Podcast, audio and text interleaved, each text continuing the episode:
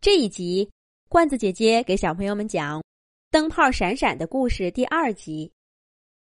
因为受不了考考一家每天晚上都看电视、玩手机到很晚，灯泡闪闪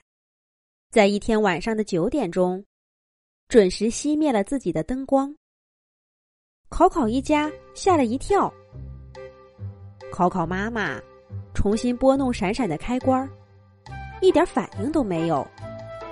考考爸爸一边打字一边说，肯定是灯泡坏了，明天我去买一个换上。可这话还没说完，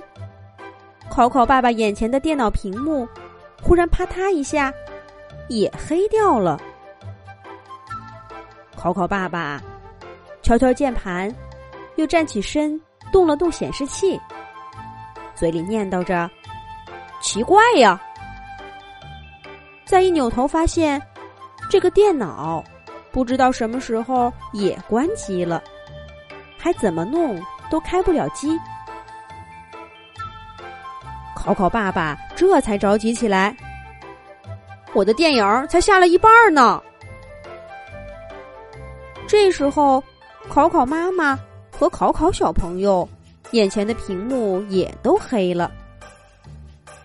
一家三口几乎同时涌到客厅中央，异口同声地说，停电了。可再一看，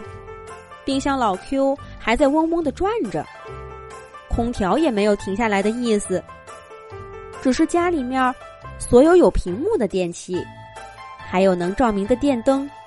就像商量好了一样，齐刷刷的停止工作了。最奇怪的是厨房的油烟机，它的吸油功能好好的，但那盏考考妈妈做饭的时候还用过的灯却怎么都不亮了。这可真是件怪事儿，考考爸爸和考考妈妈从来都没见过。想检查检查是怎么回事儿吧，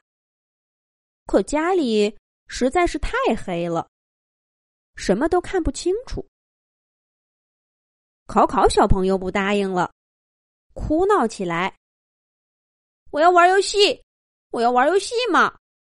爸爸妈妈答应了的，写完作业就能玩游戏。要是在平常，电脑也好，游戏机也好，或者是爸爸妈妈的手机，总会给考考一个。可是今天谁也变不出一个能玩游戏的东西给考考呀。考考爸爸灵机一动，对考考小朋友说，这样吧，咱们今天玩一个爸爸小时候玩过的游戏，保证比游戏机还好玩。考考爸爸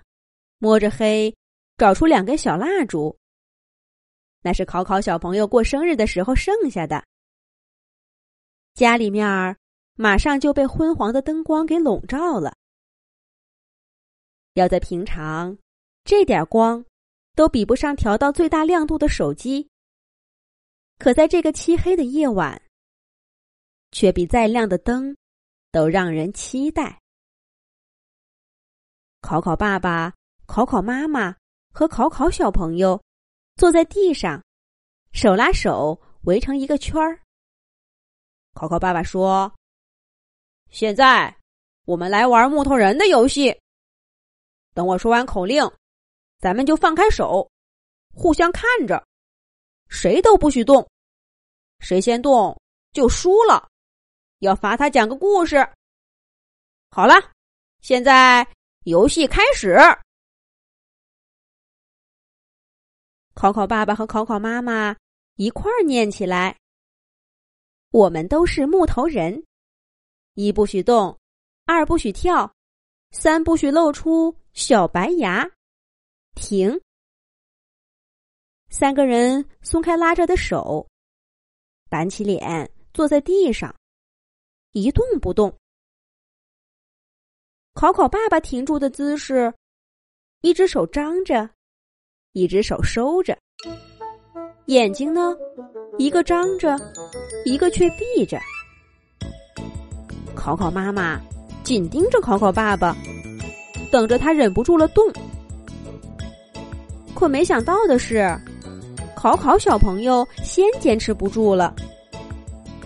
他被爸爸的样子逗得躺在地上笑得前仰后合，输掉了第一局，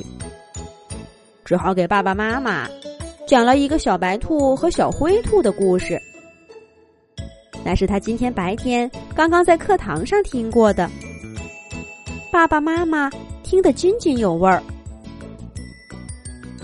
第二局，考考小朋友吸取教训，闭上眼睛什么都不看，可他的样子把妈妈给逗乐了。妈妈输掉了第二局，给大家讲了他小的时候去小河里捉鱼的故事。考考小朋友听得都入迷了，他觉得讲这个故事时候的妈妈跟平常的妈妈不一样，就像是一个跟自己差不多大的小女孩。第三局，考考爸爸输了。爸爸讲的故事是他第一次打篮球比赛的事儿。那一场比赛，考考爸爸和他的伙伴们赢了一个很厉害的队。考考小朋友都不知道，爸爸原来这样厉害。他还以为爸爸只会守着电脑打字呢。木头人的游戏玩了一局又一局，大家的故事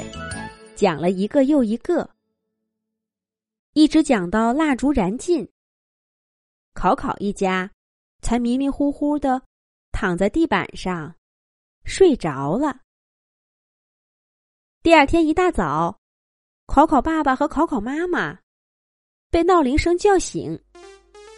他们惊奇地发现手机的屏幕自己亮了，再一看，